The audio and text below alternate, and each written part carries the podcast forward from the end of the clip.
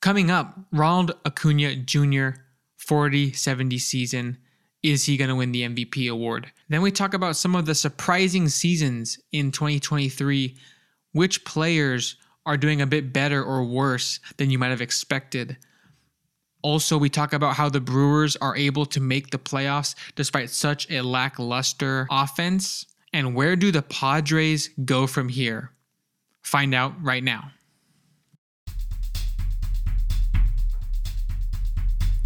Hello, listeners. My name is Alex Jonitz, and I am joined, as always, by my co host, Travis Miller. I am more of a stats nerd. He was a total stud on his D3 college team. This is the Two Tools Baseball Podcast. Enjoy. What is going on, ladies and gentlemen? Welcome back to another episode of the Two Tools Baseball Podcast, episode 110.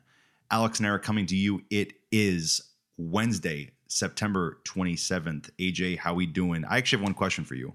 Uh, it's a little popular topic we've been hearing on social media, but uh, earlier on Sunday, Taylor Swift was seen at the Kansas City Chiefs game for uh, a specific tight end. Uh, what do you think about you know her putting Travis Kelce on the map? Like we never knew who this guy was before Sunday, and now we do. Like, that, isn't that isn't that pretty amazing? Yeah, she obviously targets the low key guys, you know, the uh, under the radar guys like uh, superstar Travis Kelce. Mm-hmm. Um, not to steal a bit from a different podcast, but uh, I did hear someone making a point that um, Travis Kelce might be the most popular person most famous NFL player right now outside of Patrick Mahomes. And honestly, ever since Brady retired, like it was kind of like Mahomes, then who's next? And like you maybe think like, I don't know, Burrow, Josh Allen, Aaron mm-hmm. Rodgers, not really sure. Um, it could be Kelce now, honestly, just given all this extra attention. It's kind of crazy.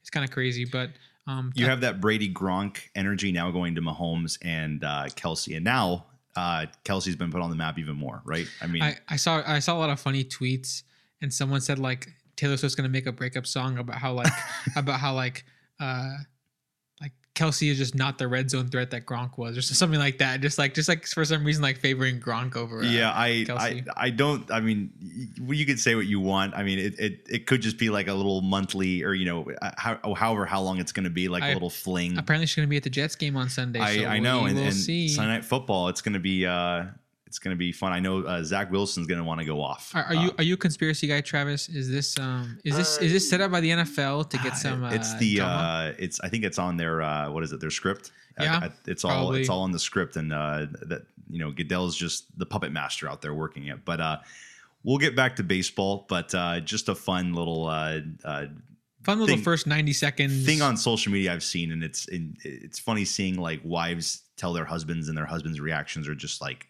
priceless because they're just like, are you kidding me? Like that is the stupidest thing I've ever heard. Like Travis Kelce's been the best tight end since 2019 or whenever uh, Gronk was out of his prime. But um, we'll go back to baseball, Alex. It's uh, we're I mean we're down the home stretch. A uh, couple games left on the season. It's been I tell you, Alex. I think you know some of these gray hairs in uh, in my side have uh, have been mainly on on part because of what's happened this year. Uh, you know, as as the seasons progressed, as being an Angels fan, it's just oh my god, it's felt like a, a century of baseball. But uh, baseball in general, it's been very entertaining. Uh, we've seen some already some historic performances. We'll get into that right away right now.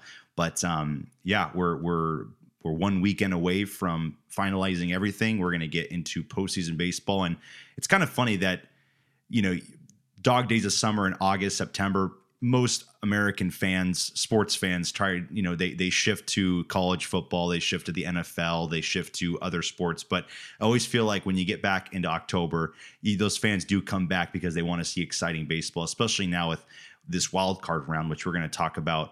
Uh, that's been a great. Uh, that's just been a great add-on by MLB because you get a uh, nail biter uh, bracket st- style type of baseball tournament that uh, you know we we don't really see too much of, and, and we like to see more of. But um, we'll get into all the playoff stuff as the uh, episode goes on, Alex. But let's talk about uh, the history that was made tonight, uh, Wednesday, September 27th. Ronald Acuna Jr. stole his 70th bag So basically, he is the first guy and the only guy to accomplish a 40 home run, 70 stolen base season. Uh, and it actually was in very nice fashion. It was an extra innings. He stole the bag about, honestly, 10 minutes ago and then scored the winning run to basically clinch the first place seed to the Atlanta Braves for the playoffs. So it was kind of a cool moment that he gets the stolen base and also uh, contributes that with the winning run to basically uh, make Atlanta the number one seed. Uh, I believe throughout the whole entire playoffs. I got to check with what Baltimore may be doing um, to finish the season, but at least home field advantage right now goes through Atlanta for the NL. But thoughts right now on um, on that? It, you know, we talked about Judge last year in the milestone of sixty what three home runs he had last year, and then you know this year it's um maybe it was sixty two last year. I think sixty two. Sixty two, and then this year it's kind of different. You have a uh, quirky kind of fun milestone that you know you know we talked about 40 40 seasons as like wow that's like a really remarkable thing to do but 70 40 you know number that we don't really talk about but uh, thoughts on on that so far in that performance yeah it's super impressive of course that goes without saying that uh, the feat itself is something just going into this season we weren't exactly sure how much of an uptick we would see in stolen bases a lot of people thought you know, like bags are a bit bigger. The pitchers have to worry about the pitch clock. They're they're limited in how often they can throw over. But the increase that we've seen in stolen bases this year, I think, is more than most people expected. Um, I, am truly uh, truly really impressed about Acuna's ability to get 70 stolen bases outside of the 40 70 thing. I think just if you had to predict um, over under Travis going into the year for a stolen base leader, you probably would have said like I don't know, like 48. Yeah, yeah. something in the 40s for sure. Um, and that would probably be some guy who's like speed. Jon Berti. So yeah, some some speed only guy who just um maybe is on a on a decent team and just like bats first and just gets on base for like you know every opportunity he's running, every opportunity he's trying to get that steal. So um, for it to be a guy like Acuna who is such a uh, threat on the base pass and also in the batter's box. Um, and also has a great arm in the outfield. Um, it's obviously a really special season. My hot take though, Travis, is I just don't really care about 4070. Like those numbers, like it's like impressive because of how high they are. But like I don't really like if he had 4069, I wouldn't be like, oh, what a shame. I'd be like, yeah. that's still yeah. really crazy impressive. Um, it's like those type of you know milestones where it's like, oh, he finished his career at 499 home runs. Like I guess he sucks. It's like, what do you want me to say? Poor like, guy, he won't be able to be. In, you know, he's not. He's not going to be in Cooperstown anymore. Yeah. It's yeah. like obviously the extra uh, couple steals or couple homers that kind of make or break. I mean, think about how many 38 38 seasons there have been. Probably so many, right? Yeah. Like, um, so many more at least than the 40 40s and i think all those seasons you know there's so much more that comes into value in terms of how valuable a player is than just like you know, pick two counting stats and are they 40, 40, 40, 70? And also the other thing is this um, 40, 40 watch. Acuna's kind of been on that watch for a while. We all know, all knew he could do it. Um, and everyone kind of said it would be an indicator for him winning an MVP award. But the five people who have done it before Travis, um, Alfonso Soriano in 2006 for the Nationals, A Rod for the Mariners in 98, Barry Bonds for the Giants in 96, and Jose Canseco for the A's in 1988. Wow. Only one of those guys won the MVP, which was Jose Canseco. Hmm. So hmm. it kind of goes to show you this by no means in my mind is like, oh, now it has to be Acuna's the MVP award. Yeah. However, Travis, a couple weeks ago we did have a conversation, Mookie Betts versus Acuna. I was leaning Mookie Betts. Um, it all comes down to kind of where the numbers finish after the last games on Sunday. But as of right now, I think Acuna just had a great last couple weeks. He had a couple like two home run games, uh, a lot of multi-hit games, a lot of stolen bases since then. And not that Mookie has really slumped in a big way, but um, I think Acuna, um, obviously for America and for yourself, he like is leading the MVP race by himself right now over yep. Betts. But for me, it went from Betts favored to I think now Acuna favored slightly. But you know, it all comes down to in my mind um, I don't care about the narrative or the 40 70 that much. I just want to see what does your end of season totals look like in terms of your offense, your defense, your base running, your overall war, your overall value. I'm gonna take all, all of it into consideration. So I'm super impressed. Um, I want to celebrate this, you know, crazy achievement. I think that um, if you showed someone 40 70 going into this year, you'd be like, that guy has to be a lock for the MVP. So yeah. um, it's it's just uh, it feels it feels historic in many ways. So And and I'll, I will point to this. You know, MLB just posted you know the 40 70 and like a kind of a cool graphic and. You know, they also shared right then after that, you know, Acuna stole the bag to clinch the number one seed. I mean, it, again, I don't care about any of this, even though I am rooting for the guy to win the MVP, but it just adds so much more to the narrative to the writers that they're saying, oh, like he got the stolen base to basically score the winning run to basically send Atlanta to be the number one seed. And it, you know, the writers right now are, I mean, besides LA writers, maybe some other writers that are in favor of Mookie Betts, but I just feel like right now, Alex, we're looking at a at a guy that will probably get like almost like 90% of the vote. I feel like I, I just feel like they're gonna say Mookie, you had a really good season, but like Acuna's was special and like the Braves were so good and like he was the most valuable player on a winning team. Now, again, these are all things that I completely disagree with because, like you mentioned, we'll talk about the AL side.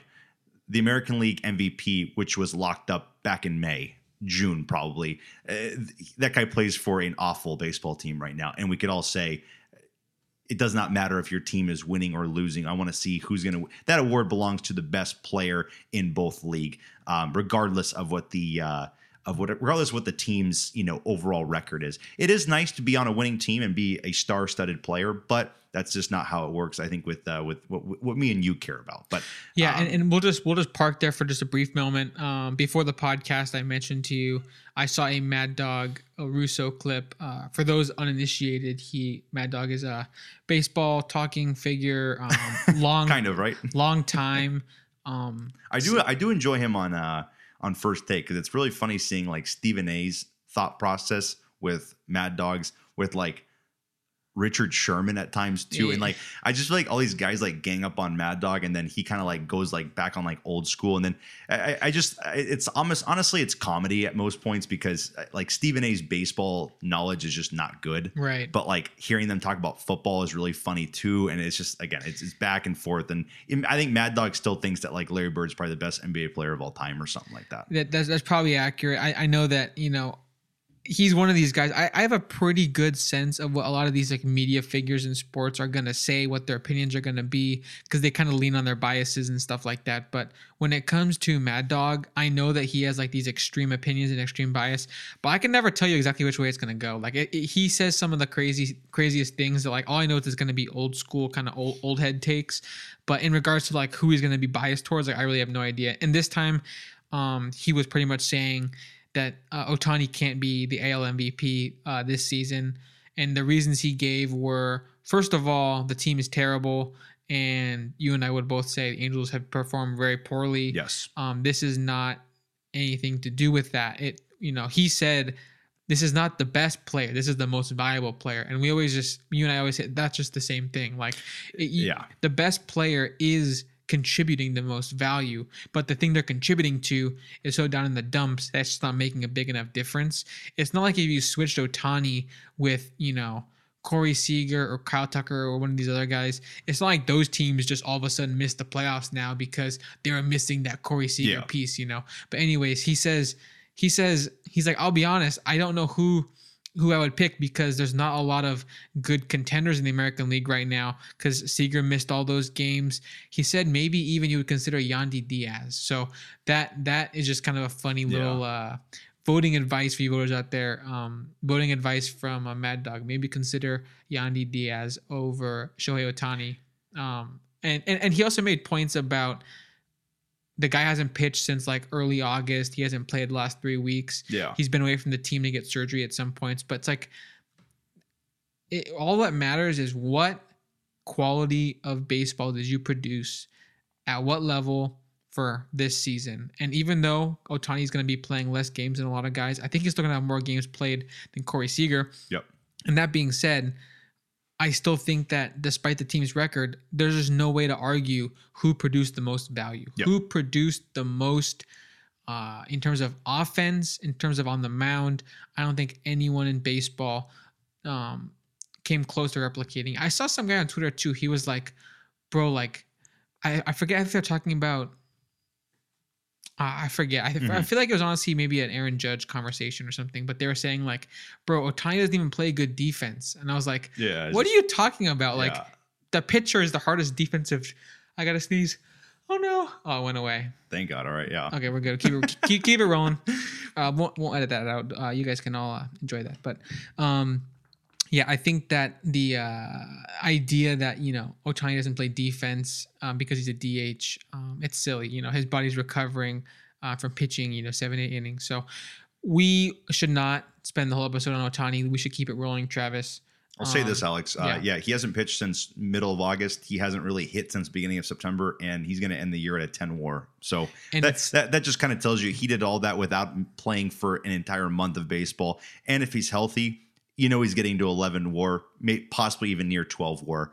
Uh, and and that's just the WAR is such a good telling sign that you could you could say to the to the average you know fan and viewer he was able to do this without a month of baseball playing. And some of these guys like Mookie and Acuna who are having the best kind of baseball playing right now they're still down at an 8.1 or an 8.3 they're nowhere near a 10 and Ohtani still did that um, without you know uh, a lot of health uh, with him for the last couple of weeks and you know last six weeks of pitching and last month of um, of hitting so it's again, it, it's it's a stupid argument, and I, again, like I mentioned, we could spend all day on on criticizing how Mad Dog kind of views how he looks at valuable, but players. But uh, end of day, this thing was locked up in June. We were talking about it in July as like at the All Star break. It's it's pretty much done and over with. The big question is. Will he be traded to the NL or the or will he stay in the AL?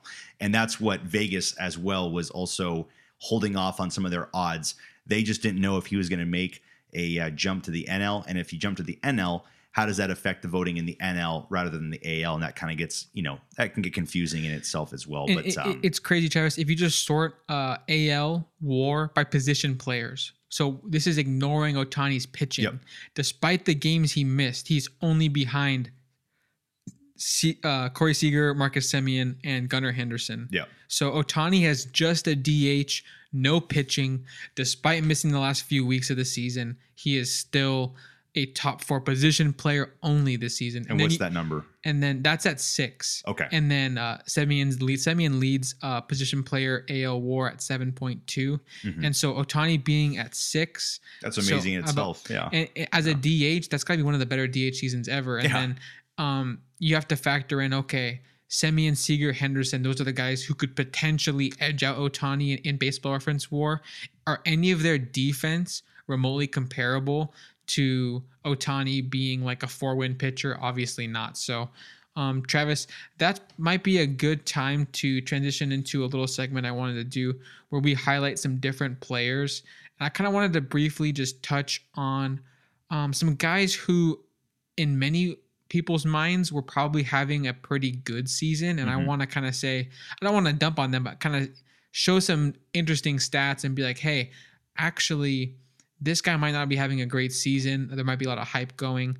And there's other guys, Travis, who I think for most of the season kind of got dumped on and kind of weren't super impressive out of the gate, but kind of snuck up and actually have some impressive numbers backing them up. So um, I'll just start with one, with one Travis that I am finding right now. I have a list on my phone, but I've just found someone 30 seconds ago, and I really cannot believe what I'm seeing.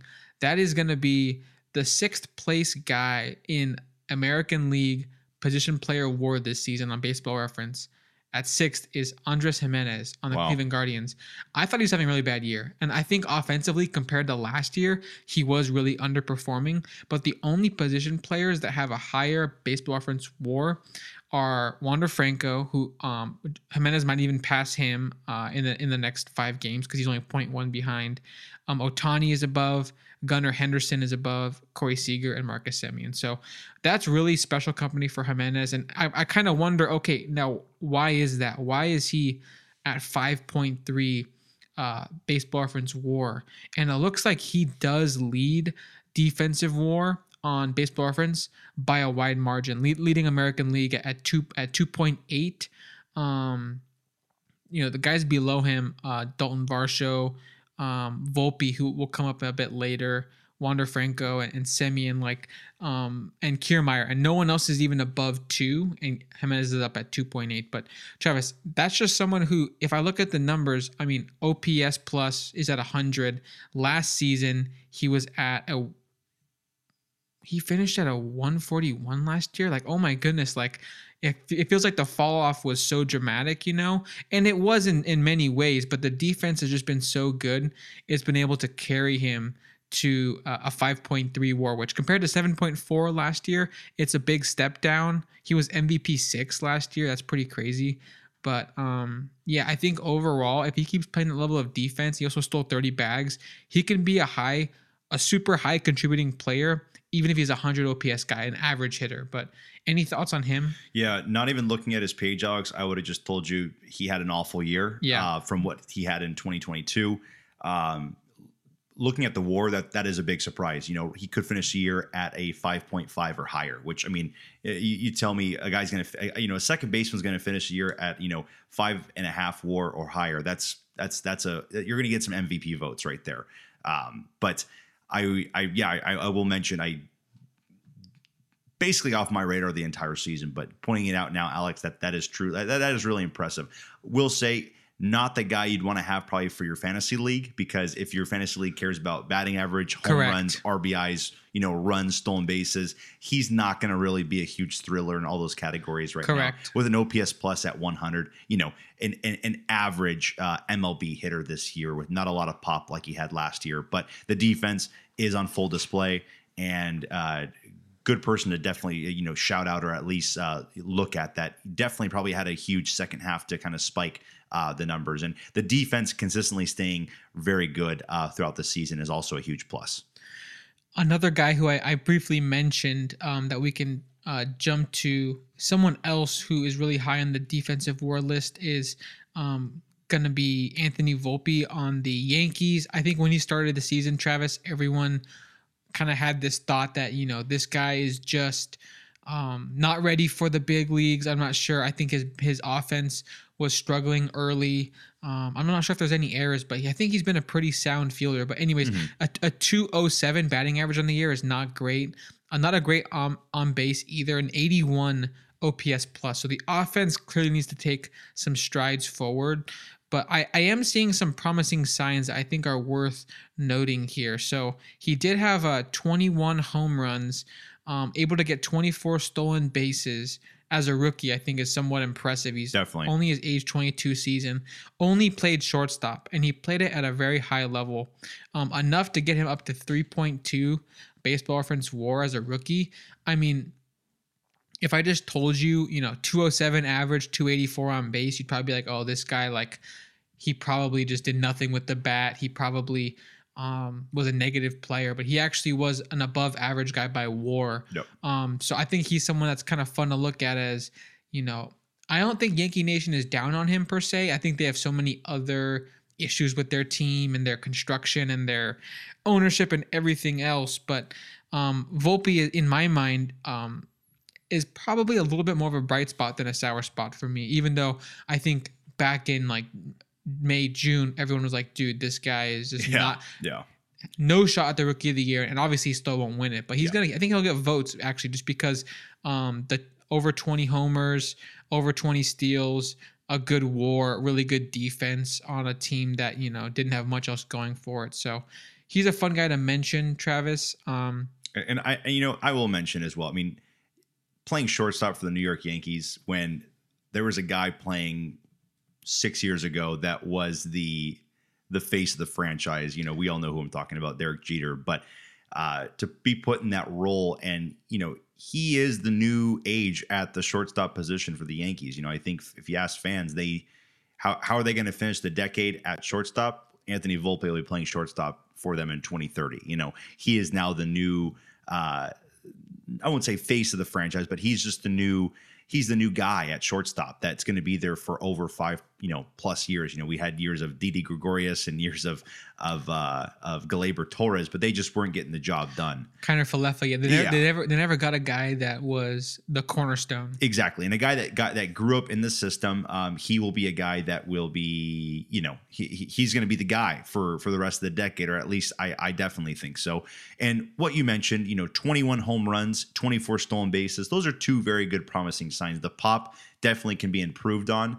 Uh, you know, you do 21 home runs in your rookie year, man, you're you you can almost promise that he's going to hit 30, you know, multiple years he's going to have 30 or more home runs, which is really cool to see out of the shortstop position. And then also the speed is already there. So it's good to see those things. He definitely does need to improve on some of these percentage stats because the batting average, on base and slugging, those are all very dreadful. He's at an 81 OPS plus. But um, but I think so far a good foundation to really build off of and build on uh, for Anthony Volpe. So he's one guy that um, you know in two or three years we could be talking about as he's going to be a top five MVP MVP vote getter because he could really improve on that defense and also the power and the speed is all there.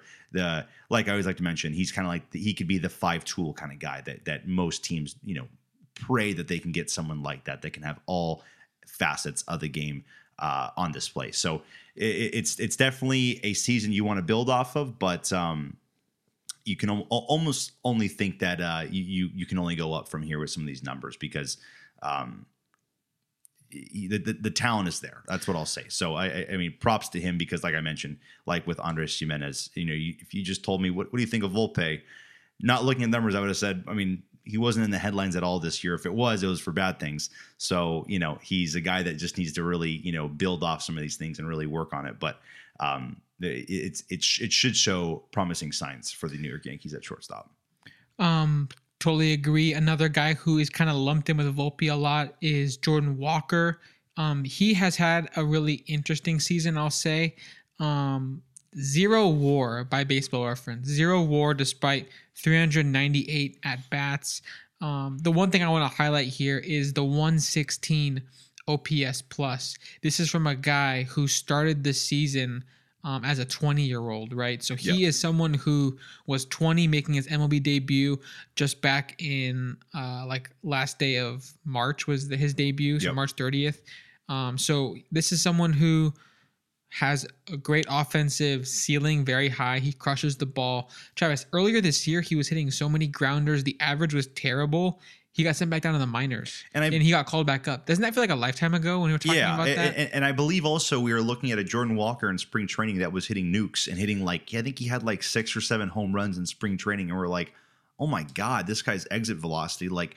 He's going to have 35 home runs, 40 home runs this year for the Cardinals. Cardinals are going to be great. It didn't turn out that way for both, but It- uh, it, didn't. Uh, yeah, it- it, it's pretty amazing. You, you point out the zero war. I would have just never would have guessed that. Yeah, and and, and so it's for me he's almost like both sides of the coin like he in many ways didn't live up to the hype because he has zero war but in another way he was almost i feel like getting dragged through the dirt by like you know not but not calling him a bust but pretty much saying like oh bad season like this guy needs to go back to the minors he got sent back to the minors Yep. he came back up and he's finishing the season with roughly a 276 average, 345 on base, 447 slugging, a 116 OPS plus is very good for someone who is 20 and 21 Yeah. um, throughout this season. good rookie So, season. Yeah, Um, it, it, it's it's I think the offense, uh, sorry, the defense in the outfield clearly needs a lot of work. Uh, it is a weakness. I did see him make a good diving play the other day. Um, that had a really low catch probability, like ten percent, and he made a diving grab in the alley. So, um, you know, th- there's there's work to be done. I think also there will be some potential DHing in his future. I'm not exactly sure where he'll settle in, but um, defense is something that can potentially be worked on to some extent. If the bat stays, um, I mean, it'll almost certainly go up from a 116 OPS plus. That's a great uh, point for a young hitter who's just 21 uh, to build off of at the big league level. So I wanted to briefly kind of touch on him. Um, Travis, I'm going to ask you a question here. What do you think of? And I think I know the answer already. What do you think of when you think of Hoby Milner? uh, game one of the 2020 season. That's Uh, right. Walk off grand slam bomb for Matt Olson. Uh, we were watching that together. Yeah. Yeah, yeah. Just a, I mean, a guy that I confidently could say is not going to be in the major leagues in two years. You know, one of those guys. But I, I know where this is going, Alex. He's he's had a stellar, stellar season. Um, Someone that I, I thought he should be demoted down to high school because I mean, I, th- I think he was throwing like 82 miles an hour, or, or the, just the velo was not very good. So uh, I saw a post on him a couple days ago, and it was the first post I've seen about him probably in a couple months. And yeah, I, I mean, what are you what do you say? Yeah, yeah. He he he really so in his rookie year he threw 31 innings uh, for the Phillies um, in in relief in 2017 and he had a really good 2.01 ERA but that was really small sample size 31 innings uh, ever since then Travis it's been really bad ERA pluses year in year out it was 61 ERA plus in 2018 it was a in 2019 it was a 65 ERA plus for the Angels in 2020. Travis only threw 13 innings. It was a shortened season. Had over an 8 ERA in 19 games pitched. So 19 games pitched, but 13 in the third innings. That tells me you didn't make it through a lot of innings, right? A lot yeah. of times you probably got pulled in and then had to get removed before you even finished the inning. Um, yeah, I mean, tw- it was 12 earned runs in 13 innings um, that season. So 2021 with the Milwaukee Brewers, also not great. Last year, trended in the correct direction, above 100 ERA plus. So we're back on the positive side. You're an above average pitcher now. Coming out of the bullpen for 64 innings was decent. This year, Travis, completely different uh, level, levels that we've not seen in his career before. He has a 1.85 ERA out of the bullpen, 72 games uh, pitched in, which leads for relievers. 63 innings, 63 and a third innings pitched. Um, the ERA plus is at a 236, so he's just way, way blowing everybody else out of the water um, in terms of compared to MLB average. And the FIP, the very good too. So it's just kind of showing that the Brewers made some very meaningful tweaks. I don't think he's going to be a 1.85 ERA guy next year per se, but they really got the most out of him this year. He's he's a funky left-handed sidearm kind of guy for those that don't aren't familiar with him, but he's not a free agent until 2026, and it feels like this is one of those other Brewers success stories, right, Travis? Yeah, a lot of props to the Brewers and their pitching staff and their pitching coach because you, you see when he joined the Brewers, numbers just got better every single year, um, and from what from what we remember, Alex, it was again, it was not pretty when he was an Angel, and even before that, uh, not too pretty to start off his major league career. But props to the last two years, he's really kind of turned it around. Um, and again, we'll see uh, how the Brewers handle this if if they think he can even go better. I mean, it, it, the trends have been showing that every year he gets better. I, I don't know if he can get better than a 1.8. Uh, I would bet that he's not going to get better than that, but uh, definitely a, a a great job by the Brewers, you know, uh, pitching system to uh, to really turn his uh, career around. Yeah, and obviously the Brewers are really smart. They're probably using him in some level of a specialist role, using him against lefties, uh, making the most out of what he's good at. But you just can't debate with uh, 63 over 63 innings pitched and a sub two ERA out of the pen. That's about as locked down as it's going to get from a guy who's not even really their closer. He only has six games finished this season of his 72 games appeared in. So he's just a high leverage arm for them that I expect to hopefully make an impact in the postseason. That'd be fun. Yeah. Well, um, and what's funny too, like you mentioned, 72 games pitched, only 63 and one third inning.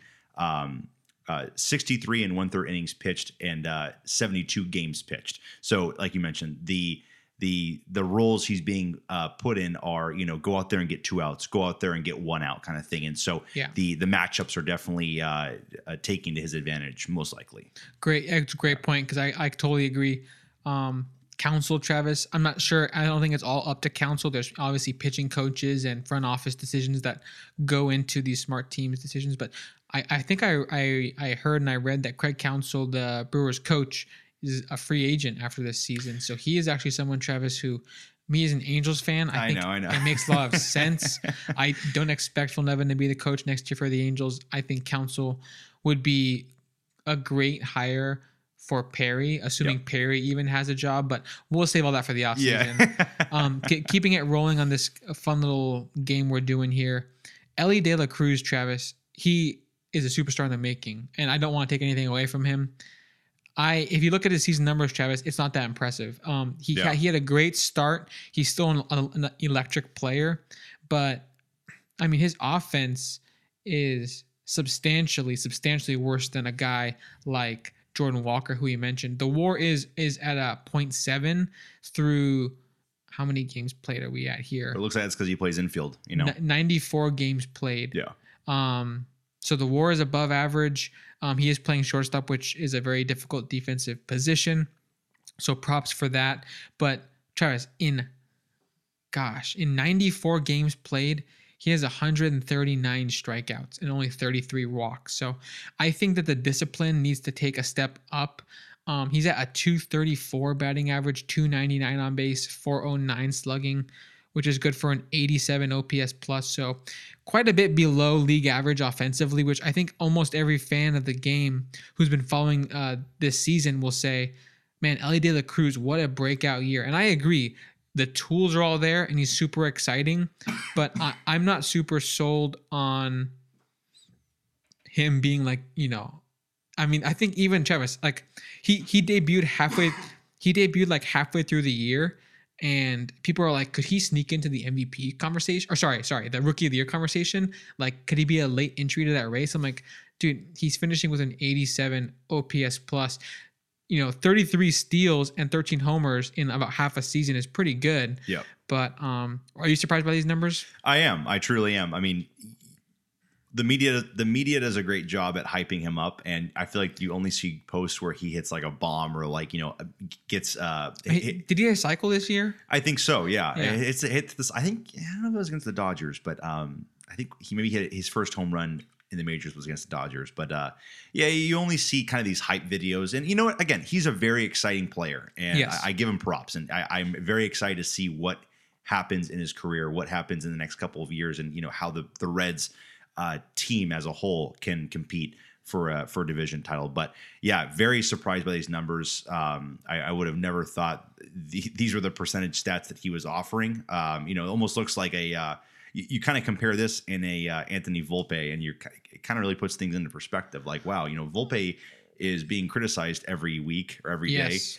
and Elly is being praised, but when you look at the value, Volpe is actually doing better, and and and you would not think that at all if you told me, you know, right now before the episode started, you know, who had a better season, Volpe or Cruz, uh, De La Cruz. I, I would have hundred percent said, oh, De La Cruz without a doubt, without looking at the numbers. And you look at the numbers now, and you're like, mm, not not not so much, but uh, and and and that's a great conclusion to come to. And by no means am i trying to be like oh this guy he's not that good. Like he, i hope he has a great career and he very well may have an awesome career because the tools are all there. He just in my mind needs to make some tweaks. And i just hope that you know the fan who is talking about the sport with their friends um, takes a look at the stats and says oh this guy actually his on base is pretty low um, he doesn't walk that much he strikes out a lot yeah, um, also, some of the slugging numbers are pretty low too because he hits a ton of ground balls. So the OPS has really struggled this year. Um, and I, I think we're all, I think you know, since 2019, 2018, Alex, I think we've been we've just been so spoiled with the young success that that you know the young talent that is so successful at the start of their career. Juan Soto, Fernando Tatis Jr., Ronald Acuna Jr. That we look at some of these young players that are 20, 21, and we expect them to be MVP caliber right away. And that's not only the that's not always the case. And seeing these guys do it from the start has just been a uh, definitely an outlier uh, compared to the rest of all these young rookies or young Major League Baseball players. But it, it is a little unfair because we look at some of these guys and we say, you know, why aren't you doing more?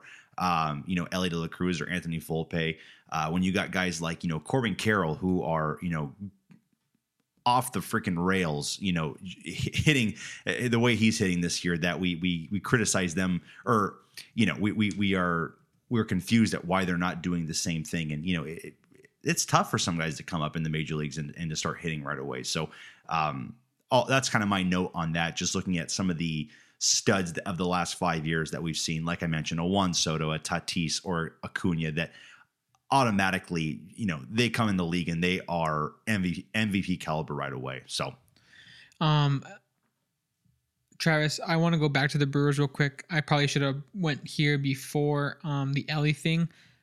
I think the Brewers. Let's just park here for a second, actually, because the Brewers are someone who uh, they're a team that I think is so interesting They are. in terms of their level of success this season and how they are getting their results. So I have uh, a MLB all 30 teams sorted by OPS plus. So this is a team OPS plus. Man, the Braves are at 124 as a team. That's insane. They are incredible. second place is Rangers at 115. Yeah. They're nine uh, spots, nine OPS plus points ahead of second place. Um, and then after that, you got teams like the Dodgers, the Rays, the Astros, the Orioles, the Phillies, the teams that you'd expect. Yes. Yeah. To find the Brewers, Travis, you have to go down to the bottom 10 of the league. Let me see. They are one, two, three, four, five, six, seven, eight teams worse than them. They have uh so pretty much the ninth worst offense in the league by OPS plus. It's at 92. Um I'll say this: their best hitter is William Contreras, who has a 125 OPS plus, and that is the entire Braves team OPS plus right there, which is pretty remarkable. That you look at their best hitter has And that mark that the Braves whole team has. and he, it's funny that he was came from the Braves last. He came season. with the Braves last year. Yep. So Yep. um, that's a fun little uh, comparison there, Travis. If you want to kind of know what, how are the Brewers able to be um, a team that's, I mean, obviously the NL Central is not um, the most competitive division this year, but the Cubs came on in a way, the Reds came on in a way where the Brewers they couldn't just fold it in and just say, hey, let's just pack it up and just take Yeah. our take our third place, our first round exit. No, they actually had to kind of make somewhat of a push this year um, in order to make it this far. And um, the reason for that is obviously not the offense, as we're discussing. It is the pitching. If you sort all of MLB teams by ERA plus, they actually lead baseball. They're at 116 ERA plus is the Milwaukee Brewers. Behind them, it's the Jays, the Twins, the Yankees actually really high. But um, the Brewers being that high, Travis, it tells me that they are just able to um, like in the case of Hoby Milner, they can get guys, retool them, make them into a competitive piece that can help them win now. Um, out of the bullpen, they can convert starters into relievers, relievers into starters. They get creative with it. Um, and just looking at some of their pitching, Travis, I think it was 2021 when they had the the uh, uh, I almost said Corbin Carroll, Corbin Burnes, Yep. Uh, Brandon Woodruff, Freddie Peralta, just big three. Um, last year it wasn't so much the case, and then this year, Travis, in many ways, it's kind of back, even though no one's really talking about it. I mean, because you see the Corbin Burnes a three four six ERA, it's not that good compared to his previous seasons. He set a standard that was so high for himself, and Peralta is at a three eight six, which is also not blowing anyone's mind. It's it's slightly above average, but they've both come on stronger of late than uh, they started the season. Um, and then Woodruff is someone, Travis, who did miss a lot of time this year, but in 67 innings pitched is at a 2.28 ERA. And I think that what they're able to do in the rotation is going to be a pretty strong force um, against pretty much any NL team. Obviously, the Braves are an offense that I don't wish any pitching uh, staff, I don't think any pitching Yeah. staff will be incredibly successful against. But I think what the Brewers have been able to do, putting together this squad of guys, you know, Devin Devin Williams, another just fantastic year for him. 35 saves, a 1.59 ERA.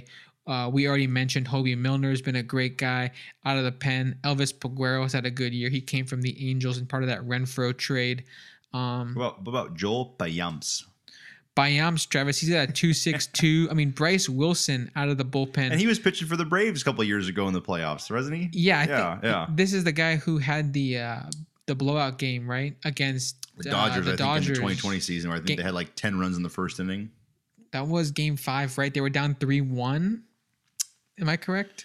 I think the Braves were up three one in the series, and then the Dodgers like had that like monster Ooh, game. Yes, yep, yep. But anyways, that yeah, that was in the that was in the 2020 playoffs in in Texas when they were playing against each other. But Bryce Wilson now a reliever, now in the Brewers bullpen and doing very very well. Um, and yeah, Travis, you can just look through all their names. You see tons of special guys. Travis Abner Uribe, yeah. 23 year old, 28 and two thirds innings pitched, a 1.26 ERA. I mean, they just got weapons for days out Yeah. of this bullpen.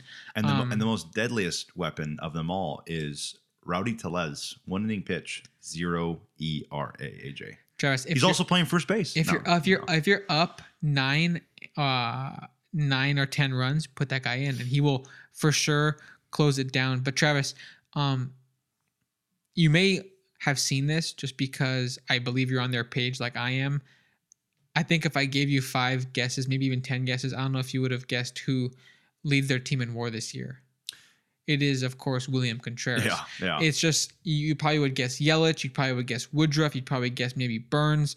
Um, even Devin Williams, their closer, is top six, and Hoby Milner is is, is ninth. So you just got a, a really um, unique assortment of guys. Um, and it's crazy that all this is happening on, on a down year from uh, Willie Adames, but Yeah, it's it's crazy that you could say you know nobody on the on the Brewers this year will have a WAR above four, and they're only going to have three guys on the team that have WARs above three. You know, you think to yourself, this will be an awful team. yeah, Like, it's this- just a bunch of is- average players. This is going to be a 80 win team at best. You know, Cardinals will probably just run away with this division because nobody's good in it, but they are truly, you know, sticking around because of their pitching staff and and and starting pitching has done a very good job, but also looking at the bullpen. I mean, like you pointed out, Devin Williams, Bryce Wilson, uh, Payamps, uh, Hoby Milner, uh, and and Elvis Peguero and some other guys as well. I mean, it's it's it's nice to see that you can give your you know starting pitching five or six innings, and then the bullpen can basically shut it down, which is what we're seeing. I feel like for the majority of this season. And again, I always say in postseason baseball, you know, a bullpen is very important to have because you notice starts get shorter and shorter as the playoffs get deeper and deeper. Sometimes in the World Series, you'll see a starting pitcher manager will tell the guy, "Get me four innings because we're going to go out there and a maybe give it to another starting pitcher to get us three more innings, or we're really going to use the bullpen uh, in lengths tonight because uh, we want everyone to see different arms when they come back around to bat again." So uh, you really get you know you get, you get a lot more strategical as the playoffs and and and the postseason you know uh, thickens, but. Uh, it's it's remarkable this year. I mean, 88 wins. I think they're on pace again for 90 plus wins this year. They're going to have the you know first round at home in Milwaukee. Uh, we don't know who they're going to be playing yet, but um, yeah, they're they're just a team that I think we've been talking we've been talking about their division the whole season, and you know who's going to run away with the NL Central. Same thing with the AL Central, and uh, the Brewers just kind of stayed course, and they're again they're not the sexy pick n- nobody really fears them, especially if you're looking at you know the Dodgers and the Braves.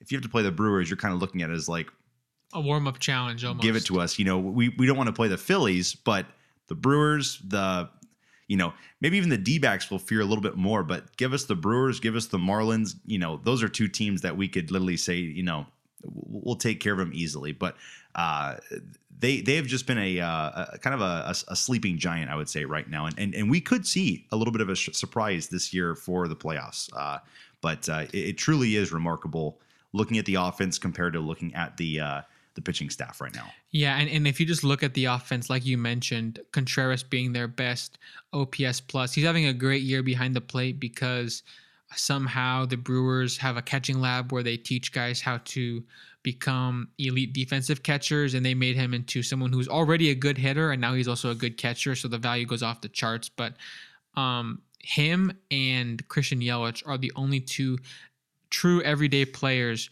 who've played all season for them that are above 100 OPS plus. A lot of guys below the guys that are getting lots of uh, games played. Um, I mean, Travis, like Brice Turang for them has 132 games played over 400 PAs, a 63 OPS plus. I mean, a 288 on base, a 304 slugging.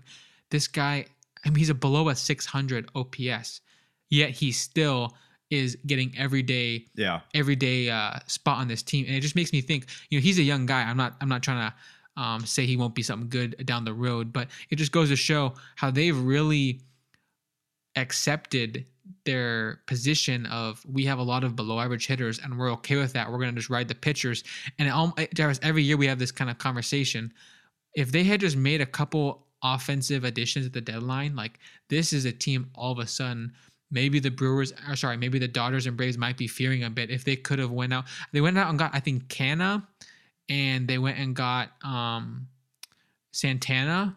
But like besides uh, uh, those guys who are, you know, role role players, I'd say I'm not sure there's that many. Um, oh, they picked up Donaldson as well, who actually has not been terrible for them, but um, I, I wonder if he's even playoff eligible. I'm not even sure because they picked him up so recently. Yeah, I um, I, yeah, I, I, don't know. I don't know if he makes a playoff roster. I, I don't think he would, but uh, you're right. It hasn't been terrible. Uh, it, there there are worse players that have been picked up than Josh Donaldson. So um, I, I, do give give that props. But yeah, but like just imagine what could have been if they got a bit more aggressive. If they went and got like I don't know, like a Jake Burger. If they went and got, um, I mean, so many teams were aggressive. We know the Angels were aggressive.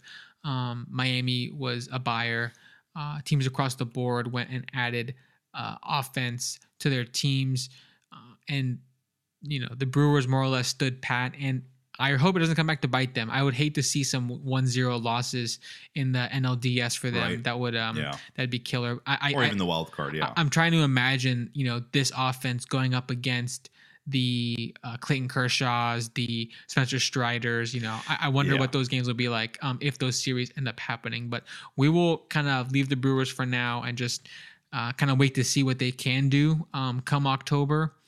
Uh, Travis, let's see what else do we have here. Um, I also wanted to kind of oh, wait. I think yeah. One, one, player I wanted to highlight, going back to you know kind of the surprise players that Go you ahead. know maybe have turned it around, but um, as of late, I actually saw a post. Uh, Trea Turner. Um, I don't have the numbers in front of me, but it was really interesting. I, I think it was about 45 games ago. That's when uh, he got the standing ovation uh, at Philly. First hundred and I think 20 games, just completely awful numbers. I think it was only like six home runs, Alex. It was truly amazing that what he did in the World Baseball Classic just fell apart for the season for the for the Philadelphia Phillies. But ever since the uh, the fans in Philly, which you know the fans in Philly are typically known for you know booing players and just really getting on you if you're not performing, especially when you're making such high amounts of money. Uh, but they st- stood up, they cheered, they gave him a, a standing ovation before and at bat before a game, and I think he had a home run that night as well. But uh, ever since then, Alex, he's really just um, he's gotten hot. And I will say, it's not the season that Trea Turner wanted. It's not the season that the Phillies have wanted. But you know what? They got to the playoffs. They're happy about it. And I will say this: two weeks in October can erase an entire season of slumps. And so that that's the one thing about baseball that truly is a a beautiful thing about it is that you do well for 2 weeks and everybody forgets who you were, what you were doing for 162 games from basically March all the way to September. So that's one one thing that's really positive is that they could have a hot Trea Turner going into the playoffs when it really matters. You know, last year what the Twins were able to do, or I'm sorry, not the Twins, what the Phillies were able to do was remarkable, and um, Trea Turner could really add upon that this year, along with some of those other hitters too. I mean, we saw Kyle Schwarber come alive. I don't think I've ever seen a more dangerous like postseason hitter, Alex, since like Barry Bonds when Kyle Schwarber came to the plate. It was it was freakish last year that I, I feel like the ball, baseball was leaving the ballpark every single game when Schwarber came to the plate. Uh, his plate discipline and his plate vision was just so impressive. But uh, that's one player I wanted to highlight because I know it's been a down year, but I think that a 10 to 12 games in October could easily change that for Trea Turner. Uh, that's a great point. I'm glad you brought him up. I, I was able to highlight. Um, I, I went to like the worst part of his um, OPS on the yep. season and, and took it till now. So I'm looking at August 5th to September 26th. So this mm. is the last 45 games. Perfect. That that I think that was the mark that I saw too. It was 45 games since the ovation. Yeah. And, and it's it's a 30 it's a 330 batting average, a 382 on base, a 670 slugging, good for a 1052 OPS. So uh, a really great offensive stretch. Um, he also in that in those 45 games, 16 home runs, 12 doubles, a triple. Um, and is he stealing bags? I assume he's stealing bags. 29 for the year, so he's been doing it so far the year. But I mean, that's the Trea Turner we're we're used to seeing. eight steals. short- yeah, eight steals in that span. Okay, Yeah. and then also the team is twenty eight and seventeen in that span. So it's it's definitely a game changer for them. I, I still feel like that contract is going to age poorly because Of course, yeah. despite the last you know month and a half or two months that's been very impressive, I still feel like um big picture. This being your first year is not what they were hoping for. If you take the season on on a, on a, on a full view, if you say okay, 108 OPS plus a 3.4 WAR, definitely a down year. But I think ba- the whole point of that segment was the narrative was so down in the dumps. Right, he was like one of the worst players, and he was getting paid so much money on a team that was trying to win games. And him turning it around, it helped his team turn it around. They're in the playoffs, and it could be huge um, if they end up making uh, some noise in October. But Travis, let's uh, go to one last team, a team that we've talked about a good amount here, um, and I think it's for good reason. It's going to be the Padres. They had some uh, Josh Hader comments, and so a, a couple things about the Padres, right? Um, I think it almost is not talked about enough how crazy them not making the playoffs is. They're, Yep. still not mathematically out of it. Before this episode started, we kind of checked in. Actually, did they lose today? Let me check. If I think they're playing the Giants right now. Um, They're tied two two as we speak. But yeah. um, there had to be a lot of things done. I checked this morning, and they were uh, basically what has to happen is they have to win out, and I think a couple teams have to lose out, which the odds of that happening are are so odds are uh, very small. slim to none. Yeah. Yeah, uh, Padres have a pretty easy schedule going out. The Giants are already eliminated, um, so maybe they'll rest some some pitchers or something like that. And they played like the the White Sox at the end of the year. But um, this is a tweet from three days ago from Ben Higgins. Um, just because um, he he he basically says the run differential um the Padres this season is plus ninety one.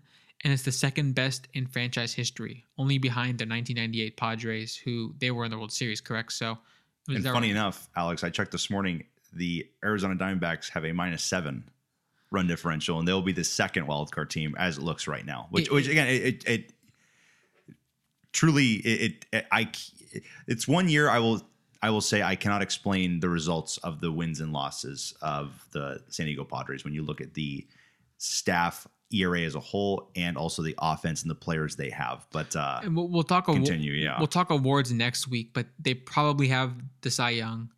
They definitely have a top five, five MVP kind of maybe. guy. I mean, I, I, I, Five six. I, I, still think you you're going to get people giving so much love to guys that don't deserve it. But you know, You- in, our, in our eyes, you know, You're right. Yeah. Yeah. but I do think I think if I made a ballot of a top ten, Travis, I for the National League, I think Soto and Tatis would both be there, honestly. Yeah, And yeah. they're so in my mind, they have like two uh, top ten uh, uh, MVP guys. Ha-Seong Kim had an absolutely monster Crazy year. Um, they have the Cy Young. They have one of the best NL relievers of the season, if not the best NL closer of the year. It's just so crazy that this team um, is going to go out like this, most likely. But just to kind of quickly um, talk about a, a, new development is just a couple days ago, uh, Bob Melvin, the coach, was wanted to call for Josh Hader to come in in an eighth inning, two out situation, and Hader's been very clear ever since he joined the Padres, or at least shortly after joining the Padres, that he is a three out guy. He's a one inning guy. I'm not sure if that's mostly mental. I'm not sure if it's a pitch count stamina thing. Um, I think in the playoffs, he would be open to potentially being more flexible. I know he's given up some untimely home runs um, when he's been kind of overworked or maybe on a high high pitch count for the day. But what, Travis, as someone who you know has played the game uh, for most of your life, when you hear about a player, you know, I feel like the Hader situation is like the what people thought was the the Kirby situation, right? Because the Yeah, Kirby yeah. situation a couple weeks ago we talked about in the podcast, he said that like he didn't want to be out there or something like that. But I don't think he really meant that. Hader like full on said like we are not in the playoff race right now, so I am not going to take the mound um, at this moment because I'm a three out guy, not a four out guy. But but give me your thoughts. yeah. Any other level of baseball that you make that move, I know you're probably cut from the team or you're never going to see the field again. But um, Yeah, yeah. I mean, it, it is a selfish move, uh, especially when the Padres are still mathematically in a playoff chase and hunt. You know, you got to be doing everything right now to help this team win a ball game. And If your manager calls on you to pitch, uh, you know, basically go out there and get four outs, you know, you better go out there and do it. Uh, and for Hader right now to, you know, you know, it, it does, it sucks because it shows your teammates that you're not 100% in on this season when, you know, you have, uh, you have, uh, video, uh, not video, video evidence, but you have basically, uh, uh, an end of game interview with uh, one of the Padres, uh, you know, uh, on field uh, people for the network uh, interviewing uh, Machado, and Machado's, you know, I think he he said the f word out loud in front of like the entire stadium to hear on the mic, and like that's one guy that is committed right now to getting this team to the playoffs because he knows if we got in the playoffs somehow, like we are probably the most dangerous team, like out of almost you, you could make a good argument like the Padres and the Braves, who's more who's more dangerous, like. I don't know. It just depends who comes ready to play that day because the Padres have probably a better lineup and a better pitching staff. And they just have crazy talent that hasn't clicked. It, exactly, exactly. So, it, but back to the Hader thing, it is disappointing when yeah, you're not, um, you don't have everybody committed, and certain guys are, you know, thinking about the offseason or thinking about their, you know, next, uh, basically city of um, of employment. You know, Hader is going to be a free agent, and I think seeing that he's doing this, he's probably not committed to playing in San Diego after this season. So uh, you'll probably be looking at a different spot for Josh Hader next year in a different uniform. But uh, it, it it sucks, yeah, when no one is committed. And you know, that's probably a story that you could look at and say the San Diego Padres this year were just a giant emotional head case that we can't really describe too much because we don't know what happens in the clubhouse. But maybe this team was just maybe this team just hated one another. You know, maybe they just were not good teammates to one another. Maybe there was just a lot of emotional uh, factors that went into it, and that's why they're not winning games. But the talent's all there, but they just cannot win ball games, and, and maybe that's really a good reason to look at as um, a, a, good uh, a good path to you know a successful baseball team is that everybody's committed and everybody gets along the team is you know one family and everybody has one goal to reach and maybe the padres this year just had different guys with different goals uh, some guys were looking at having you know career years for contract reasons. Some guys are looking to win ball games. Uh, some guys were looking to go to Cabo. I, I don't know, uh, but it, it is uh, it's something you don't want to see in in a player, and and it's unfortunate that you know one of the best closers in the game kind of you know put his put his face out there to to being uh, or to showing that uh, that he he brings that kind of attitude in certain situations like this. But yeah, yeah, go kind of continuing off the fact that they have a, a chance to be so successful, but I've not been able to do so. Um, Atlanta, let me make sure I have the right numbers here. Atlanta, I'm trying to find um, where's my run differential numbers? Here we go. 232 I have right now for Atlanta. Yeah, 230 uh I have 231, so okay. maybe you're okay. more maybe you're more up to date than I am. I I'm looking at MLB site because I, I thought that would be more up to date than Baseball yeah. Reference. I don't know, but the yeah, game's I'm, just ended. Yeah. So we'll call it around 230 for them. Um, the Dodgers are up at 204, mm-hmm. and then it's the Cubs at around 100 and the Padres at 94. So it's really crazy that the team with the fourth best run differential in the National League is potentially can finish with a below 500 record will almost certainly miss out on the playoffs. So that just goes to show you that baseball is, is hard to predict. And even when you have the talent, even when you're scoring more runs than your opponents over the course of a season by a landslide, sometimes you just are not able to get over the hump. Um, you like you said, it could be a clubhouse thing. I did see some kind of negative quotes on Machado in the in the in the in the locker room. I don't even remember, so I don't want to be out here guessing, yeah. but um, it was essentially, you know, there was attitude issues, and I think you know, a guy like Machado probably very frustrated with his performance this season, especially coming off last year. Got a contract extension, yep. high expectations for himself and the team that did not come true. So I expect a lot of those guys to, um, you know, have a, a long off season of rethinking things, figuring new things out. And I really am curious to see what direction the Padres go in the offseason, Travis, because they are a team now who reportedly ownership wants to cut cost. I heard in an interview or an interview with the owner or some sort of quotes he he, he let out, he was talking about that basically he wants the team uh, total payroll to be at 200 mil next year. Jeez, yeah. Um, and then he also apparently wasn't mentioning AJ Preller by name. Someone said that. so I don't know if that means his job's in the line. I think that he's done well to put a talented MLB roster out there, but there's obviously things that haven't worked um, for this or that reason. I mean, they were in the championship series last year. It's crazy to think how quickly things changed. But overall, Travis, I wonder how these financial decisions from the owner, how the result of this season is going to affect their decisions on extending Soto, on trying to maybe bid for Ohtani or other free agents. Are they going to go full pedal to the metal, full gas, and try to field a winner next season? I'm not really sure um, what direction they take. It still feels like if they were getting the amount of wins that their run differential says that they should, they'd be like an 89 90 win team Yeah. right now, according to baseball reference.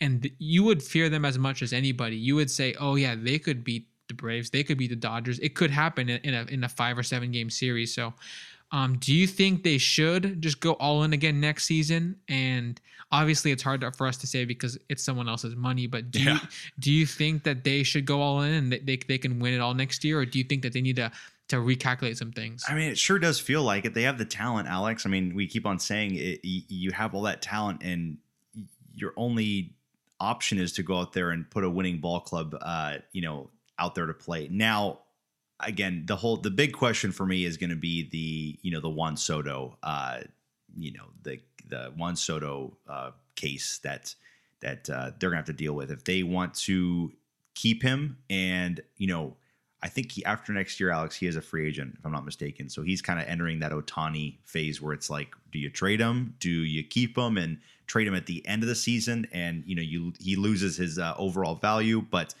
um, you know, right now, one thing that's going to be a um, a huge cost to that, you know, two hundred million dollar budget that the owner's throwing out there is that right now, if you basically add up Tatis, Machado, and Bogaerts' money that's that's a hundred million right there. So you know, Juan Soto's going to want somewhere near forty million dollars if he needs a contract extension. Now you're basically looking at one hundred forty million dollars towards four players, and then you got to try and put sixty million dollars towards the rest of the 20 something guys out there to hopefully win uh when you you know uh, a division title or a championship so you know i if if i'm it sucks to say but i feel like if i am the padres i am probably exploring the trade for juan soto because i think you either can get good talent right now on cheap contracts or you can get a haul of prospects that possibly could be the new kind of you know phase coming in because I, I honestly think a, a healthy, productive, great Tatis and Machado in a season, Alex, that's probably still going to get you a wild card spot right there. You know, Juan Soto just puts them over the top for can- now. Now we're looking at winning 100 games. Now we're looking at winning a division title um, in the West, but. Um, I think they could still get away with making the playoffs without a Juan Soto. So I think that that's one person that I would be looking at to move because you know you're probably not going to be able to move Machado. You can't move Bogaerts. You know you possibly could move Tatis, but uh, that that guy's going to of course be making a lot of money. And I you know what what does that look like in a trade uh, with other teams? So um, especially with one thing I'm saying this offseason, stay off the motorcycle, Fernando, because if you come out hurt next season, I, I just feel like the team is going to be looking at it as like we cannot, we can't do anything right. You know, if we have to, we have we have to start another year with Tatis on the, you know, let's just say not playing list. I know he was still suspended earlier this year, but you want to have a healthy offseason with all these players so that they can come out for 2024 um, and and hopefully have a big you know impact right away. But um, th- that's the tough question I would be looking to ask. And I mean, if I'm if I'm in the Padres, you know, front office, I'm probably exploring that right now because again, I think you just need to find ways to again, Alex, I, it's tough to say this too because they they've had a great year, but they're just not showing it on the wins. So I, I mean, unless you can identify certain players that are not helping the team win, like maybe a Josh Hader with the you know emotions in the locker room that we just don't know about, maybe that's a reason. Then I think you got to look at it and say, you know, Juan Soto will have to move you for cheaper players that we know can be with us for you know the next three or four seasons that uh, are still going to be impactful players, not to your level, but uh, you know guys that can still be you know good impact for us right now, and that way we can start spending maybe more money. Maybe go out there and get an Ohtani. Maybe maybe they, they say is let's trade Soto and let's go sign Ohtani because we want uh, you know we want a, a, star, you know, hitter next year at the DH spot, and then hopefully in the future to be, you know, one of our aces on the mountain. But yeah, they have a lot of questions to answer this uh, this offseason to see how they want to go. I, I really love the pairing of Soto and Tatis. I think it's a really good fit in San Diego. But you're right in saying that um, it's something they have to consider. I, I, if I was in charge, I'm always in the run it back mode, probably more often than I should be, because I was obviously um, full buy on the Angels, and that blew up in, in the Angels' face. So um, I, I, personally would say the Padres need to just run it back, uh, extend Soto, spend more money, try to win it all. But you know, owner's money is going to run dry uh, at some point, yeah. so he can't just. Um, it just sucks that Bogaerts is is the outlier that's going to be causing them to trade Soto. It feels like because the Machado contract is not pretty either. It's, it's not pretty either. It's and and yeah, it, again, it, it, they it sucks a little bit because it just it, it's unfortunate that you, you commit this money and and I think with the whole Bogart signing, it was the it was the rage spend that not getting Judge or not getting um, not getting Trea Turner. They said we have to get a big bat. We're the San Diego Padres. We do this every offseason now. So they went out there and said, Bogaerts, we're going to give you you know a, a, record contract and and again now you kind of look at it and you say to yourself, man, that just it's it's unfortunate, but I don't I don't know what to tell you. Yeah. Uh, another guy, Travis, who might qualify for someone who is doing better than you thought this season is Xander Bogaerts, actually at a 120 OPS plus All right, and a, a 4.3 base offense WAR. But Travis, no, I, I think that I think yeah. I think that you're on point about how this contract is going to age. I mean, we're talking about a guy who is currently 30, going to actually be 31 in a few days here, like next week at some point. And um, happy 31st birthday, Xander! But you, yeah. you're going to be paid as like a 40 something year old guy who his defense is not going to age well because it's never been his strong suit, anyways. Is he going to be transitioning to uh, second base, to first base, to third base, to outfield, to DH? Yeah, I don't know, but yeah. I don't see shortstop for the majority of that contract. Um, I, I, think you'd almost explore second base and then uh, uh, Kim. Kim is going to be shortstop because yeah. he, he's an electric young guy right now that you think can go out there and probably make the the the best play possible at the shortstop spot because yeah, Bogaerts was never a great defensive shortstop, and you know that he is 30 years old. It's um unfortunately it's it's just only going to get worse. It should at least the trends uh, show that way. Last thing we can touch on for this podcast, Travis. I, I like I said, I don't want them to trade Soto. If they did trade Soto, what are just some ideas that popped in your head? I'll just tell you the first one that came to my head. It's very dark. It's very disturbing. Well, okay. Oh, I, I yeah. Please share. Yeah. One Juan Soto, you said being traded. Like yeah, yeah. I don't okay. know if this team has the the picks or sorry the uh the prospects, the capital um in the farm system mm-hmm. to pull this off. But I think they have the money, and that would be the Atlanta Braves. Mm. Um, could you just see them just giving away their whole farm and just saying, I don't care if we have the 30th best farm in baseball. Yeah. We'll just trade all these guys, plus maybe a couple, maybe a couple, maybe a starter or maybe just a couple pieces that allow um, the Padres to feel like they can win right now to some extent and also be better set up for the future and more sustainable. Kind of like what the Mets did, where you know the Mets are going to be competitive in a couple years, if not next year, but just not right now. Maybe the Padres could do that kind of move in the offseason by trading Soto for more depth. And I could see the Braves being like, hey, you know, I don't know what their I don't know what their um their books are at right now, but I just know that Acuna Albies, all these guys are on these really low annual uh, salary contracts that I feel like they could also get Soto on a you know 35 uh, million a year and just say hey 12 13 years 14 yeah. years because Soto's skill set will age well. I yes. mean even if the power slips a bit he's going to be this you know 370 380 on base guy at minimum I think for a decade. So Well, and what's so unique about him that just makes him so interesting is that you're getting not only a top 10 baseball player right now, but you're getting practically a prospect with his age. Yeah. Because if you told me, I mean, I mean, I think he's only what 24 right now or 25 maybe. He is Um, 24, will be 25 in October. And I mean, there are guys making their debuts that are older than Juan Soto right now, and he's and we, I think we covered this on the last episode. I think it- Adley is older than him. it's it's truly remarkable that you know a team right now is basically getting a like you mentioned a, a top five at least a top five hitter right now in the game and also you're going to be getting a guy that is would, would still be a a prospect in in uh uh in in terms of age requirements or age age uh yeah, I mean, I, I love Adley Rutschman and he's awesome, but it's crazy that he is like five months older than Juan Soto. Like we're talking about Yeah. a guy who was the number one prospect in baseball like a year ago, and Juan Soto is someone who has been a household name uh, for four or five years. So it's it is really crazy. Uh, and and and maybe one team that we just don't even talk about kind of like you know says to themselves let's just make the big franchise spend like right now you know like a team i i, mean I, i'm just looking at certain teams right now like i'm just thinking like oh like cincinnati or like maybe uh maybe a team that we don't really talk about um I I could see the Dodgers think who else if the yeah. Dodgers miss out on Ohtani, um, I think that they could probably get because they just target these guys, the Dodgers, that have this long track record of you kind of know that they're gonna age well, and I feel like Soto fits this mold of Mookie Mhm. Betts and and Freddie yeah. Freeman, where there's just a true hitting ability with him. Where Soto, you can put him in right, you can put him in left, you can DH him, but you just know the bat is going to be good for a decade plus. And I feel like they could Yeah. give a 12 year deal to him, um, just because I think that extra length being so long is going to help um, him favor that kind of offer. I think that obviously you want the high annual salary, but Yeah.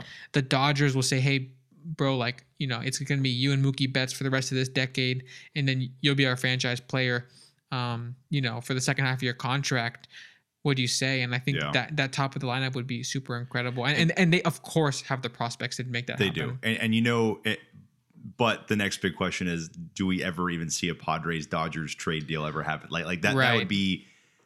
It'd have to be an offer you can't refuse. It, it would have to be an offer, but like, like th- that would be just a slap in the face for Padre fans to say, like, "Wow, we are literally giving this guy away to our the guy the, the team we're trying to beat right now." And so it, it would be tough. But yeah, You're again, right. if the if the offer was on the table that was uh was pretty incredible, then yeah, you're, you you most likely are going to take it. But uh yeah, I. I it, it's he's he's a fun guy to talk about. Um, he's gonna get a you know about- minimum Alex of 12, 13 years. You know, How eh, about how about the Orioles? I, I, and that's a good point as well because the or one thing I did I did notice and I think the owner came out and said like you know like we can't have this like fun forever like because I think the Orioles owner came out actually said like I am not I do not plan on re-signing all these I, I do not I do not Right. plan on re-signing all these guys which is Boo. unfortunate because I, Yeah. again it's I mean when you have something special like this and especially at such a young age you know you don't want to fall into the Kansas City Royals uh, category where let's go out there win a championship. Two years later this whole entire team is just disassembled and we are now in a full rebuild stage again. I mean the royals had a great two years. Those fans had a great two years. But i mean eh, for for some for a royals fan that's my age you got to be saying to yourself like this is probably one of the saddest organizations to cheer for because we had a great two year run but now it's just filled with like 60 win seasons we might get to 70 wins but um I mean, they had one of the worst records this year, and this is a team, like you said, it's built Oh, on prospects all, yeah all, all their all their really good players um, from that that really good run a few years back when they were in two World Series. Those guys all got kind of picked off by other teams, right? Yep. That the team kind of disassembled. So you hope that doesn't that's not a fate um, that the Baltimore Orioles fans are going to have to deal with. And I think they have so much talent. You got to be able to say, okay, we can keep Adley, we can keep Gunnar, hopefully Jackson Holliday and stuff like that. But um, you know, there there of course are always those question marks when the team has an owner who is not willing to be one of the top spenders in baseball, and and and those types of of uh, teams probably will not be in the Juan Soto business. And, and I wonder if even a team like you know we we we've we, we've we I've seen photoshops of him wearing Yankees pinstripes, Yeah. Juan Soto. So that that's always comes to mind. And maybe the Yankees kind of say we need to we, we need to go back to treating our fans to you know the old ways of we're going to get the top free agent or the top trade uh, item out there. You know, back in 2003 they traded for Alex Rodriguez with with the Texas Rangers and, and he was already on a monster deal with the Rangers. Maybe they they bring in Juan Soto and extend him to just a monster deal and him and Judge can kind of roam that outfield for the rest of the decade. And I was also thinking maybe they say maybe they say to themselves we, we we're going to we're gonna punt maybe on a Volpe, and and I, I, I'm just speculating. I don't know if how much money they have. I don't know what, what Cashman's spending, but maybe they say, hey, we'll swallow it, but we'll take Xander Bogaerts too, or something like that, and and maybe we can have Xander Bogaerts have a, a two or three year span of of really good hitting back in the American League East.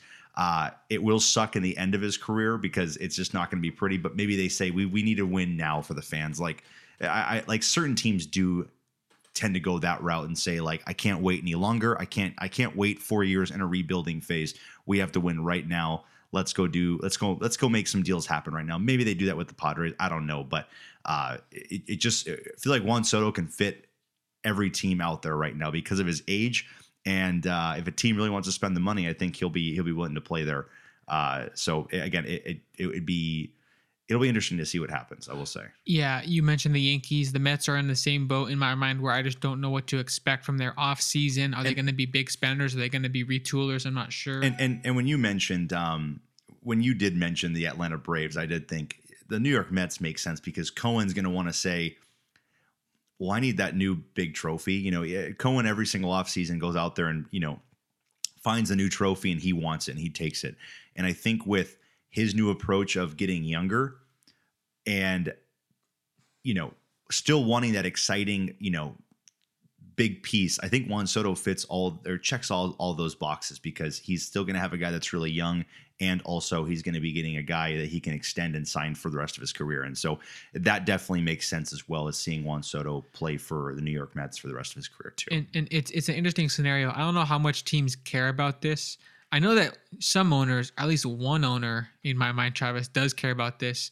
Um, I wonder if any teams really are are aware that if you were to trade for Juan Soto and extend him on this like super mega deal, he will probably like go in the Hall of Fame wearing your hat. oh, of And- course, and yeah. and I think that a guy like Ohtani, even if you sign him to a 10 year deal, there's a very good chance he goes in the Hall of Fame with an Angels hat just Yeah. because the special three year run he had was with the Angels.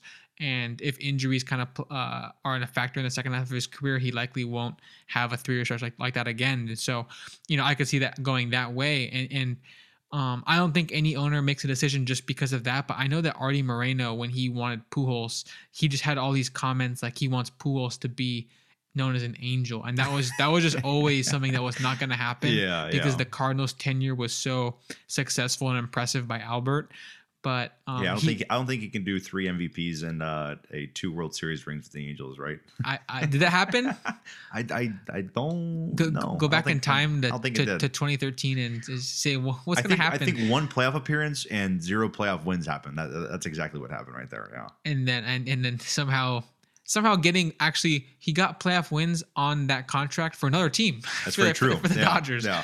But um, yeah, I think that uh, a guy like Arte Moreno, he even has Pujols on like a ten year, like one million dollars per year contract that's in effect right now, like during his retirement, to, for him to be like a team liaison, like a team kind of figure in the locker locker room. He's not there all the time, obviously, but he was like there for like the Miguel Cabrera thing. Like they just kind of keep bringing him back and looping him into spring training and stuff like that. So Yeah, and that's a good point. Um, uh, Miguel Cabrera, you know, he's final what four four games left of his career. Um, uh, it's yeah, I mean, again, it, it's another guy who's, that's who's been good- around. who's gonna get him this offseason? No, No. exactly. Yeah, he, he's he'll, course he'll, done. he'll sign a, a, uh liaison with the uh, the Detroit Tigers. But uh, no, um, sh- should we even bring up the Oakland A's gift that they gave to him? Go for it.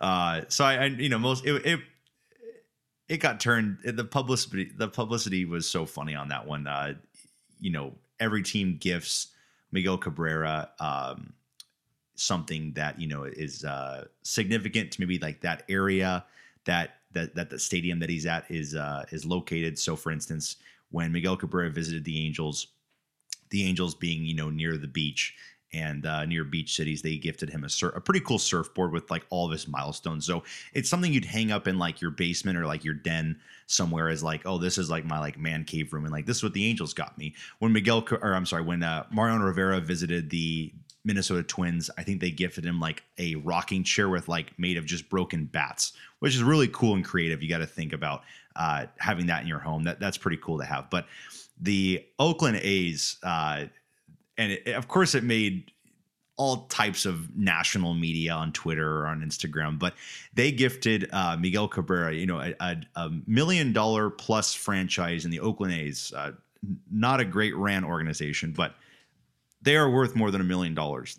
They gift Miguel Cabrera a uh, an eighty dollar bottle of wine. Now, people did mention it's a good bottle of wine. It, it, it is very good, but I think someone said like the owner like invested in that like winery or something like that but it's it's it's just a lack of it's just it's just a holy crap we forgot to get him a gift. Hey mark Kotsay, can you stop at bevmo on the way to the stadium today and pick up a bottle of wine? That's going to be the gift for miguel cabrera which is just and no you will not be reimbursed. Yeah exactly but it, I, it was just such a it's such a funny thing to see from a franchise that has just been making the news for the wrong reasons this year in the Oakland A's.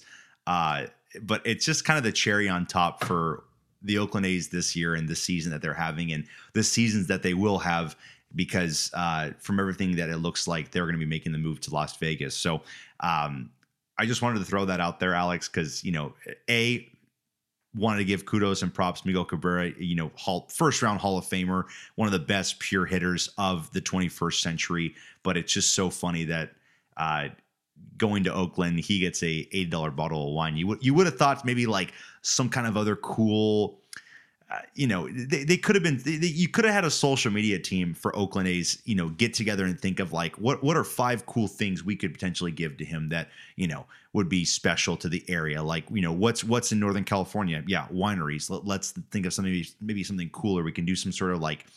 Uh, vineyard design or you know people even give paintings people literally even give paintings of miguel cabrera or or of players that they uh, of something special so I I wanted to throw that out there, Alex. Uh, I know we we I think I sent it to you and a couple other guys uh, about that, but it was just uh, it was it was it was pretty it was pretty funny. I, I will mention.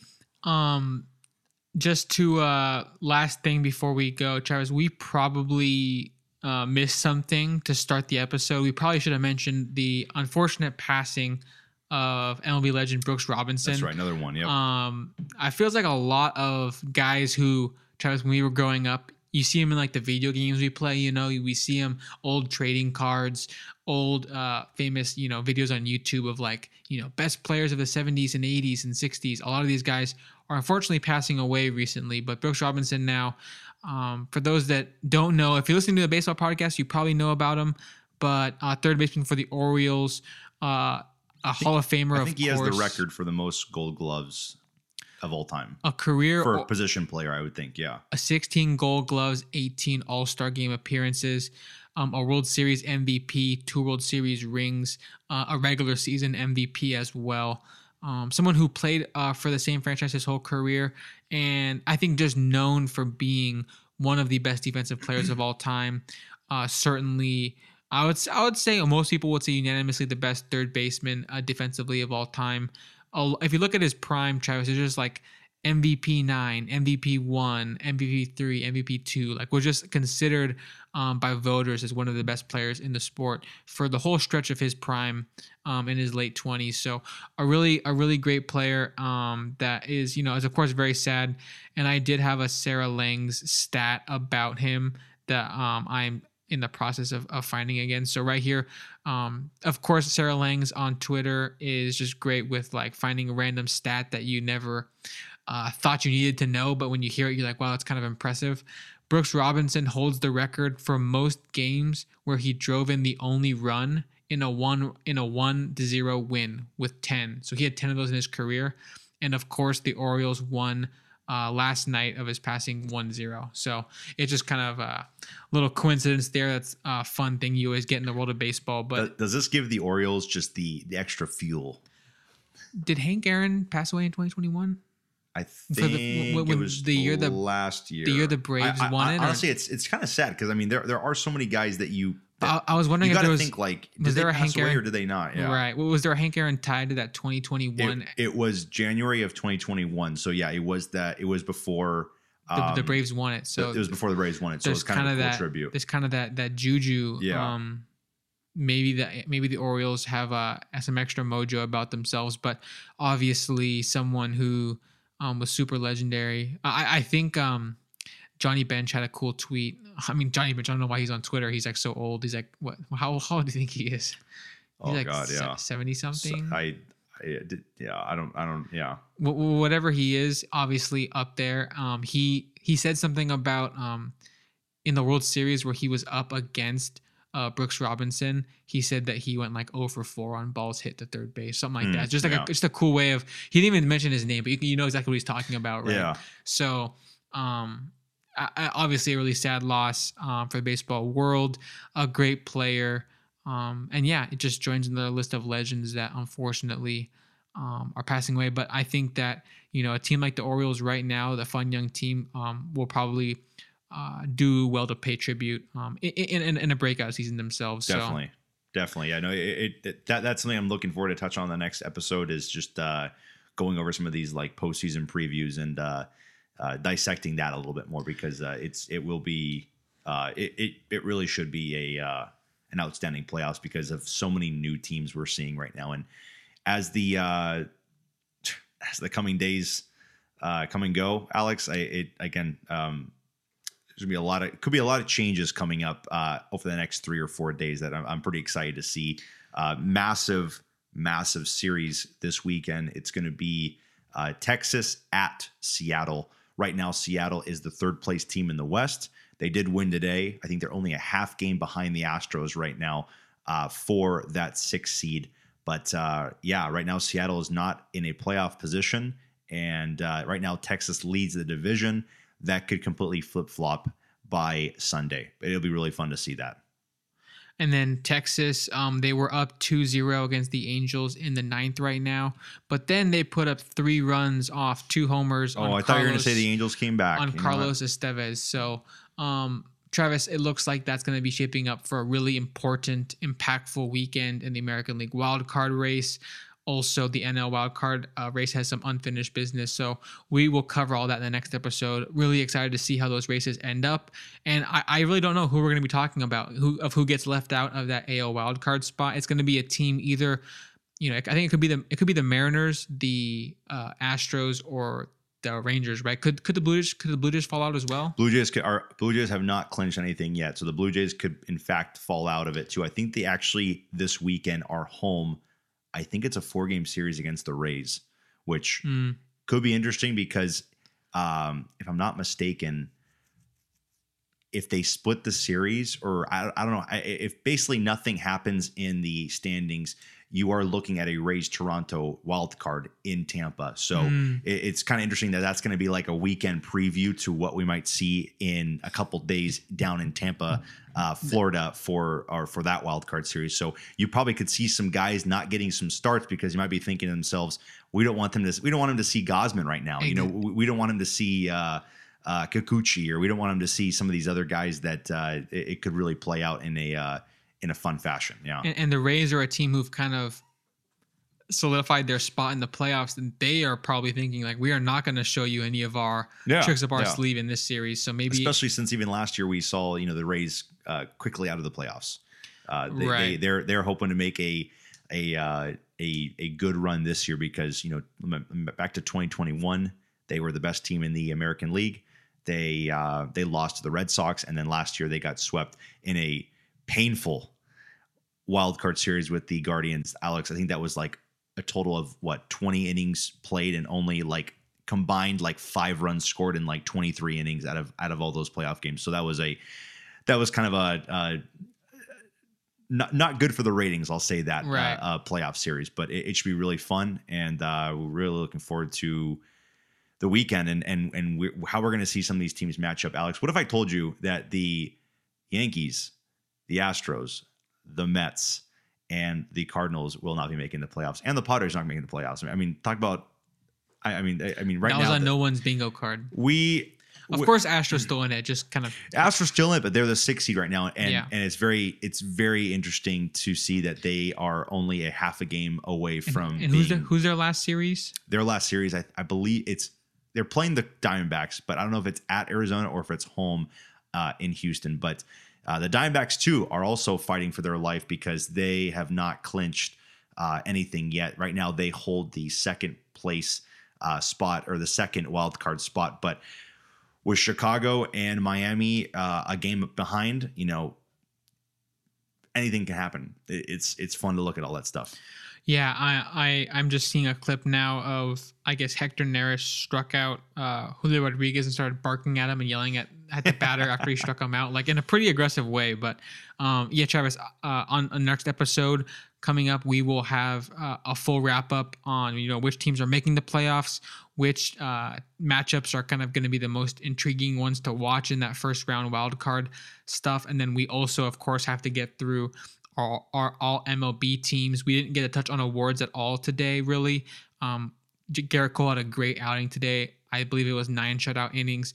Uh, Blake Snell had one of the most impressive last you know couple months of the season in terms of how many earned runs he's allowing per his uh, each start. So I think that there's going to be a lot of fun conversations to be had about the Cy Young choices, uh, the MVP choices, as well as of course our All MLB team for 2023 a lot of fun conversations next episode. So, Travis, that's all I have for today. But, listeners, thank you so much if you made it this far, and we'll talk to you guys next week. presented by Tool Tools Podcast.